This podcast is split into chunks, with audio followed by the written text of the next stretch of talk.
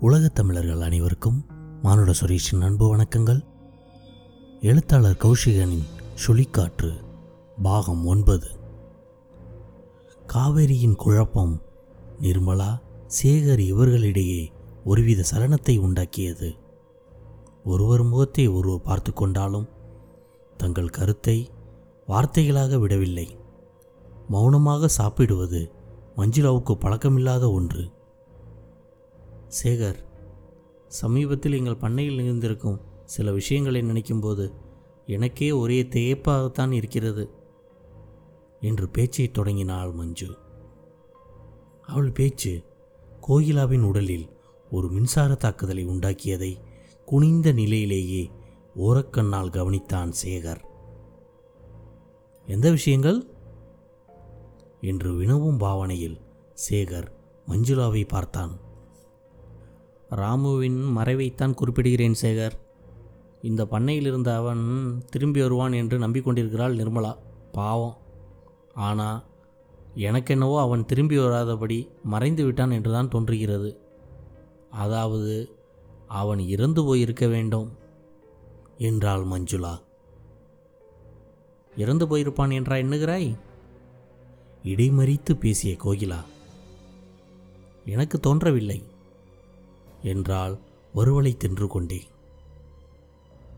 இத்தனை நேரம் இந்த சம்பாசனை எதிலும் கலந்து கொள்ளாமல் சாப்பாட்டிலேயே கவனமாக இருந்த கோபால் சட்டென்று தலை நிமிர்ந்து அது என்ன?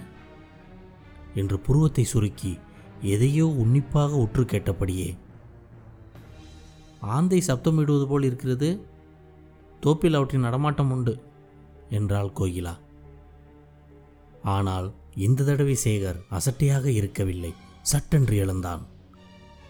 ஆந்தையின் அலறல் அல்ல அது யாரோ ஒரு அவளையின் ஓலமாக இருக்க வேண்டும் என்று சந்தேகிக்கிறேன் என்று சொல்லிக்கொண்டே கையை உதறிவிட்டு எழுந்தவன் அருகில் இருந்த வாஷ்பேஷனில் கையை கழுவிக்கொண்டான் அடுத்த வினாடி நாற்காலியில் சாத்தியிருந்த ஊன்றுகோலை அவன் கைகள் உறுதியாக பற்றிக்கொள்ளவே அவன் கால்கள் வேகமாக ஆனால் உறுதியுடன் வாசல் கதவை நோக்கி நகர்ந்தன.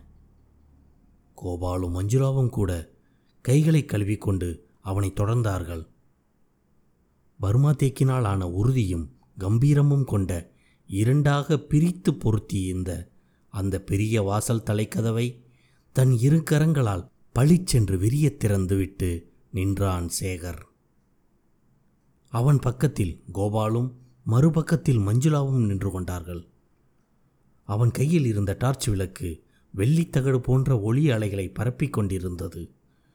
பீதியுடன் ஓர் ஓரமாய் காவிரி பதுங்கி கொண்டு நடுக்கத்துடன் இருள் வெளியை எட்டி பார்த்தாள். நிதானமாக எழுந்து வந்த கோகிலா வரந்தாவின் விளக்குகளுக்கான ஓர் மின் விசையை அழுத்தினாள். இரண்டு விளக்குகள் பளிச்சென்று எரிந்து இருளை அகற்றின. ஒளி படர்ந்ததும் சேகர் அந்த பக்கத்தில் இருந்துதான் என்று சுட்டிக்காட்டினான். காதில் விழுந்ததா? கலவரமுடன் குரல் மாற கேட்டாள் மஞ்சுளா. யாரோ ஓடுவது போல் இல்லை? தொலைவில் உள்ள ஏதோ சில செடிகள் வேகமாக குலுங்கும் சலசல ஒளி தெளிவாக கேட்டது. யாரோ ரெண்டு பேர் ஓடும் ஒருவரை மற்றவர் துரத்துகின்றார் என்றான் சேகர். மஞ்சுளா தனது டார்ச் விளக்கு உமிழும் ஒளியை அங்கும் இங்கும் திருப்பி இருள் மூட்டத்தை விலக்கி கொண்டு முன்னே நகர்ந்தாள். அவளை தொடர்ந்து நடந்த சேகர் சட்டென்று நின்றான். அவனது வழக்கரம் முன்னே செல்லும் மஞ்சுளாவின் கையை இறுக பற்றி நிறுத்தியது. இதனால் இவர்கள் தொடர்ந்து வந்து கொண்டிருந்த கோபால் சேகரின் மீது மோதிக்கொண்டு நிற்கும்படியாயிற்று. அதோ அங்கே! என்றான் சேகர் மெல்லிய குரலில்.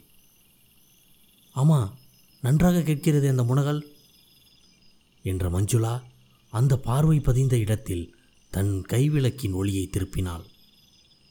அவர்கள் நின்று கொண்டிருந்த இடத்திலிருந்து இருபது அடிகளுக்கு அப்பால் அவள் தோழி நர்ஸ் நிர்மலா ஒரு மரத்தின் அடியில் பீதியால் அதன் அடிபாகத்தோடு அப்பிக்கொண்டு சுருண்டு கிடந்தாள். மஞ்சுளா திருப்பிய டார்ச் விளக்கின் ஒளி அவள் பார்வையை கூச வைத்து குருடாக்கி முகத்தை திருப்பியது. அந்த ஒளியில் அவள் முகத்தில் பளபளத்த இரத்தக்கரை நன்றாக தெரிந்தது. ஒரு கன்னத்தின் குறுக்கே நெளிந்து ஓடியிருந்த இரத்தக்கீற்று இடது கண்ணின் மேல் இருந்த காயத்தில் இருந்து வழிந்திருந்த இரத்தக்கரையில்தான். அது உடலோடு ஒட்டினார் போல இறுக்கமாக அணிந்திருந்த அவளது வெள்ளை நர்ஸ் உடையை பலவந்தமாக பறக்கென்று கிழிக்கப்பட்டிருந்தது. கிழிந்து தொங்கிய அந்த வெள்ளை உடையில் சில இரத்தச் சொட்டுக்கள் விழுந்து பரவி பளிச்சென்று தெரிந்தன. நிர்மலா! மஞ்சுளா கத்திவிட்டாள். அந்த குரலை கேட்ட நிர்மலா சுருண்டு ஒடுங்கி கிடந்தவள் குபீரென்று எழுந்தாள். குரல் வந்த திசையை நோக்கி தாவினாள். தாங்கிக் கொண்ட மஞ்சுளாவின் கைகளுக்குள் முடங்கிய நிர்மலாவின் உடல் நடுங்கியது. பீதியினால் மூச்சை அடக்கிக் கொண்டிருந்த அவளிடமிருந்து இப்பொழுது விம்மல்களான அழுகை வெடித்து வெளிப்பட்டது. மஞ்சுளாவுக்கு மூச்சு திணறும்படி அத்தனை இறுக்கமாக அவளை கட்டிக்கொண்டாள் நிர்மலா. நான் தான் மஞ்சுளா மஞ்சுளாவே தான். இனி நீ பயப்பட தேவையில்லை நிர்மலா. உனக்கு உதவவே நாங்கள் வந்துள்ளோம் என்றாள் மஞ்சுளா. அவளை ஆதரவுடன் அணைத்துக்கொண்டே அவளது விம்மல்களையும் மீறிக்கொண்டு ஏதோ வார்த்தைகளும் வெளிப்பட்டன நிர்மலாவிடமிருந்து. ஆனால் சற்றென்று அவள் அமைதியானாள். அடுத்த வினாடி மஞ்சுளாவின் கரங்களில் நிர்மலா நினைவிழந்து துவண்டு கிடந்தாள். தவித்து போன மஞ்சுளா கலவரத்துடன் சேகரின் கையில் இருந்து ஒளியிட்டு கொண்டிருந்த டார்ச் ஒளியின் மங்கலான நிழலில் சேகரின் முகத்தை நோக்கினாள். நிர்மலா கூறியது உங்களுக்கு விளங்கிட்டா சேகர்? மஞ்சுளா கேட்டா. அவன் பதில் சொல்லவில்லை. அவளே கூறினாள். அவன் அவளுடைய உடைகளையெல்லாம் களைந்து விட்டான். அவள் கொஞ்சமும் வெட்கமில்லாமல் இன்னும் ஏதோ சொல்ல வந்தாள். அவள் முயற்சி செய்தாள். அதுவேதான். அவன் அவள் உடைகளையெல்லாம் களைந்து விட்டான். யாருடைய உடைகளை? வெட்கங்கெட்ட அவள் யார்? புரியாத புதிர். அவளை அந்த நிலையிலேயே வைத்துக்கொள் மஞ்சுளா. உனக்கு முதல் உதவி முறைகள் நினைவிருக்கிறது இல்லையா நெற்றிப்பொட்டுக்கு அருகில் உள்ள வெட்டுவாயில் விரல்களை வைத்து அழுத்தி இரத்தப்போக்கை கட்டுப்படுத்து என்று கூறிய சேகர். கோபால் என்று குரல் கொடுத்தான். இதோ இங்கே தான் இருக்கேன் சேகர். என்று கூறியபடியே முன்னால் ஓடி வந்து இந்த பெண்ணை இந்த நிலைக்கு ஆளாக்கிய அயோக்கியனை இப்போதே கண்டுபிடித்து என்று படபடத்தான் கோபால். இல்லை கோபால் இப்போது அது முடியாது என்று தன் கையில் ஒளி குன்றி போயிருந்த பிளாஸ் லைட்டை அவன் கையில் திணித்தான் சேகர். சக்தி இழந்த அது ஒரு கங்கு போல பளபளத்தது வெளிச்சம் தரவில்லை. இதன் உதவியால் வழியை அறிந்து பங்களாவுக்கு சென்று வேறு புதிய பேட்டரி விளக்கை கேட்டு வாங்கி வா அல்லது இதற்கு புதிய செல் இருக்குமானால் வாங்கி போட்டு கொண்டு வா. நீ வரும் வரையில் நாங்கள் இங்கேயே தான் உனக்காக காத்திருப்போம். இதோ ஒரு நொடியில் திரும்புகிறேன் என்று அவர்களிடமிருந்து வேகமாக நடந்தான் கோபால். சேகர் நிர்மலாவின் காயத்திலிருந்து இரத்தம் முழுவது நின்றுவிட்டது. மயக்கத்தில் இருந்து விரைவிலேயே விடுபட்டு விடுவாள் என்று நினைக்கிறேன். மஞ்சுளாவின் குரல் இருளில் ஒலித்தது. காயத்தை விட பயமும் பீதியும் அவளை அதிகமாக பாதித்திருக்கின்றன. எங்கே தான் உயிருக்கே அபாயம் நேர்ந்து விடுமோ என்ற நடுக்கம் இந்த மயக்கத்துக்கு காரணம் என்றான் சேகர். அந்த சமயத்தில் மரங்களும் செடிகளும் செறிந்த அந்த பன்னித்தோப்பினுள் எங்கோ செடிகளை விலக்கி வழி உண்டாக்கும் சலசலப்பு ஸ்பஷ்டமாக கேட்டது. நிர்மலாவை தாக்கியவன் இன்னும் அங்கே எங்கோ அருகில்தான் அவளுக்காக காத்திருக்கிறான் என்பதை அந்த சப்தம் உறுதியாக்கியது. சில வினாடி நிசப்தத்துக்கு பிறகு அந்த சலசலப்பு மறுபடியும் கேட்டது. இப்போது அது தன்னை நோக்கி நகர்ந்து வருவதாக உணர்ந்தான் சேகர். கைப்பிரம்பில் அவன் பிடி உறுதியாக இறையிற்று மௌனமாக அந்த ஓசை வரும் திசையை நோக்கி நடக்கலானான் சேகர். தான் அங்கேயே நிற்பது நிர்மலாவுக்கும் மஞ்சுளாவுக்கும் ஆபத்தை பகிர்ந்து கொடுப்பது போலாகும். அந்த ஓசைக்கும் அவர்களுக்கும் இடையே தான் இருப்பது நல்லது என்ற முடிவுடனேயே மஞ்சுளாவுக்கும் அதை அறிவிக்காமல் மௌனமாக நடந்தான். நடைபாதையிலிருந்து புல்வெளிக்கு வந்துவிட்டோம் என்பதை காலடிகள் உணர்த்தின. இருளில் நிதானமாக முன்னேறிக் கொண்டிருந்த அவனை அந்த சலசலப்பு ஒளி இன்னும் மேலே மேலே இருளின் நடுமையத்துக்கே அழைத்துச் சென்று கொண்டிருந்தது. ஒரு நிலையில் ஓரிடத்தில் திடீரென்று அவன் பாதங்கள் தரையில் படவில்லை. நிதானம் இழந்தான். கைகள் வெற்று வெளியை துளாவின. பற்றுகோளும் பயனற்ற நிலையில் பொத்தென்று ஏதோ குழிக்குள் விழுந்தான் சேகர். விழுந்தவன் சுதாரித்து கொண்டு தன் பயனற்ற ஒரு காலுக்கு கைகளின் உதவியை அளித்து சிரமப்பட்டு எழுந்து நின்ற அதே சமயத்தில் அவன் தலைக்கு மேலே மூங்கில் பாலத்தின் மீது ஓடும் தட தடவென்ற காலடி ஓசை கேட்டது. அதைத் தொடர்ந்து நிர்மலாவும் மஞ்சுளாவும் இருந்த திசையில் செடிகள் அலைப்படும் அரவமும் கேட்டது. அத்துடன் மஞ்சுளாவின் சேகர் சேகர் என்ற தீனமான அலறலும் எழுந்து சற்றென்று அடங்கியது. விழுந்த நிலையிலும் சேகரின் கைப்பிடி தன் ஆதிக்கத்திலிருந்து ஊன்றுகோலை விட்டுவிடவில்லை. மடங்கிச் சரிந்திருந்த உணர்வற்ற ஒரு குதிகாலை ஊன்றுகோலின் பலத்தினால் நிமிர்த்தி எழுந்து நின்ற சேகரின் கண்கள் சுற்றுப்புறத்தை அந்த இருளிலும் ஆராய்ந்தன. மழைக்காலத்தில் நீர் ஓடுவதற்காக வெட்டப்பட்டதொரு வாய்க்கால் பள்ளம் அது. காட்டுச் செடிகள் மண்டி புதராய் கிடந்தது. அதை தாண்டிச் செல்ல தான் விழுந்த இடத்துக்கு அருகிலேயே ஒரு மூங்கில் பாலமும் இருக்க வேண்டும் என்பதை ஊகித்துணர்ந்தான் அவன். அந்த பள்ளத்தில் இருந்து எப்படி ஏறலாம் என்று தன் ஊன்றுகோலால் அதன் பக்கங்களை குத்தி குத்தி பார்த்து கொண்டிருந்த பொழுது பிரகாசமானது ஒரு ஒளி இங்கும் இங்கும் அசைந்தபடி அவனை நோக்கி வந்து கொண்டிருந்தது. அது கோபால்தான். சேகர் மஞ்சுளா என்று தவிப்புடனே கூறிக்கொண்டே ஓட்டமும் நடையுமாக வந்து கொண்டிருந்தான் அவன். மஞ்சுளாவை பார்த்தாயா கோபால்? என்று குரல் கொடுத்தான் சேகர் குழியில் இருந்தபடியே சட்டென்று குரல் வந்த திசையில் விளக்கின் ஒளிபாதை திரும்பியது. அந்த ஒளியின் உதவியால் சேகர் விருட்டென்று தான் விழுந்த பள்ளத்திலிருந்து மேலேறினான். கோபாலிடமிருந்து விளக்கின் உதவியால் இருவரும் வேகமாக மஞ்சுளாவை விட்டு வந்த இடத்திற்கு விரைந்தார்கள். பளியிரிட்ட ஒளி வெள்ளத்தில் செடிகளின் மறைவில் இருந்து துவண்ட இரண்டு கைகள் மட்டும் புல்தரையில் தோய்ந்த நிலையில் தெரிந்தன. டார்ச் விளக்கை சேகரின் கைகளில் திணித்துவிட்டு சட்டென்று மண்டியிட்டு குனிந்த கோபால் அந்த வெளுத்த கைகளுக்குரிய உருவத்தை காண செடிகளை விளக்கினான். அது மஞ்சுளா? சேகர் தனது கையில் இருந்த விளக்கின் ஒளியால் அந்த சுற்றுச்சூழலை துளாவி கொண்டிருந்தான். இரும்பலா இருப்பதற்கான அடையாளம் எதுவும் அங்கு காணப்படவில்லை. நிர்மலா மாயமாக மறைந்து போயிருந்தாள். மஞ்சுளா மட்டுமே அந்த புல்தரையில் அசைவற்று கிடந்தாள் உணர்வற்ற நிலையில்.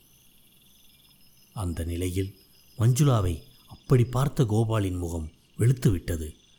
பூ போன்ற அந்த உடலை நழுங்காமல் தூக்கி கொண்டு எழுந்தான். பலமாக தலையில் அடித்து வீழ்த்தியிருக்கிறார்கள். பொறி கலங்கி மூச்சையாயிருக்கிறாள். வேறு அபாயம் இல்லை என்று அவள் முகத்தின் மீது பரவிய ஒளியைக் கொண்டு ஊகித்து கூறினான் கோபால்.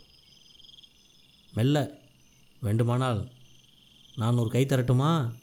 என்று கேட்டான் சேகர். வேண்டாம் உன் காதலி அப்படி ஒன்றும் கனமானவள் இல்லை. நீ முன்னால் வழிகாட்டி கொண்டு மெல்லப்போ நான் அவளை தூக்கி கொண்டு வருகிறேன் என்றான் கோபால். புல்வெளியிலிருந்து நடைபாதைக்கு வந்தபொழுது இன்னொரு பேட்டரி விளக்கு இவர்களை நோக்கி வேகமாக வந்து கொண்டிருந்தது. அந்த விளக்குக்கு பின்னால் இருந்தவன் இவர்களுக்கு அருகில் வந்ததும் கோபாலின் கரங்களில் இன்னமும் நினைவு திரும்பாத நிலையில் துவண்டு கிடந்த மஞ்சுளாவை கண்டதும் விழிகள் பிதுங்க திகைத்து திக்பிரமை பிடித்தவன் போலாகிவிட்டான். அது மஞ்சுளாவிடம் மாறாத பாசம் கொண்டிருந்த வேலப்பன்தான் ஐயா இந்த குழந்தைக்கு என்னங்க? இப்படி கொடுங்க பிள்ளைய? என்று பேச முடியாத நிலையில் தவித்து போனான் வேலப்பன். வேண்டாம் வேலப்பா நாங்கள் மஞ்சுளாவை பங்களாக்கு கொண்டு போகிறோம் நர்ஸு நிர்மலா இங்கே தான் இந்த தோப்பில் எங்கோ இருக்கிறாள் யாரோ ஒரு மர்ம மனிதனும் இங்கு ஒளிந்து கொண்டிருக்கிறான். அவன் பிடியில் தான் அவள் சிக்கி இருக்கிறாள். ரொம்பவும் ஆபத்தான நிலையில் இருக்கிறாள் நிர்மலா. ஆனால் ஜாக்கிரதை. எதிரி ஆபத்தானவன்.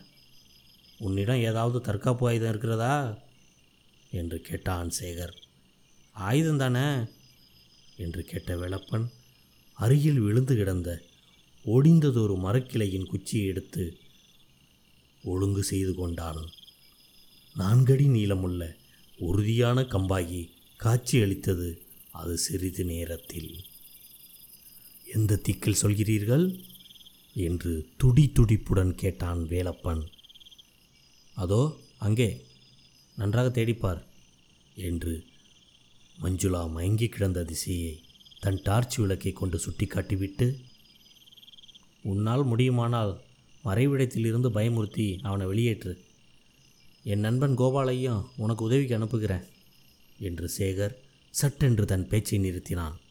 காரணம் வேலப்பனின் பார்வை. வேறு எங்கோ லயித்திருந்ததுதான். பங்களா இருந்த இடத்திற்கு எது திசையில் மரங்கள் செறிந்த பகுதிக்கு அப்பால் பளீர் என்று ஓர் ஒளி வீசிக்கொண்டிருந்தது அந்த ஒளியைத்தான் வேலப்பன் இயங்காமல் பார்த்து கொண்டிருந்தான். அந்த அமைதியான இரவின் காற்று ஒளிகளை மிக ஸ்பஷ்டமாக உணர்த்தி கொண்டிருந்தது. ஒரு மோட்டார் கார் இன்ஜினின் உருமலும் அதை அடுத்து அது பொருத்தப்பட்டிருந்த ஓசையுடன் வேகமாக கிளம்பிச் செல்லும் ஓசையும் நன்றாக கேட்டன. காளியப்பனுடைய டாக்ஸி போல இருக்கிறதே என்றான் கோபால். காளியப்பன்தான் என்று வேலப்பனின் வாயும் முனையிற்று. அதில் சந்தேகமோ ஆர்வமோ ஆத்திரமோ ஏதுமில்லை.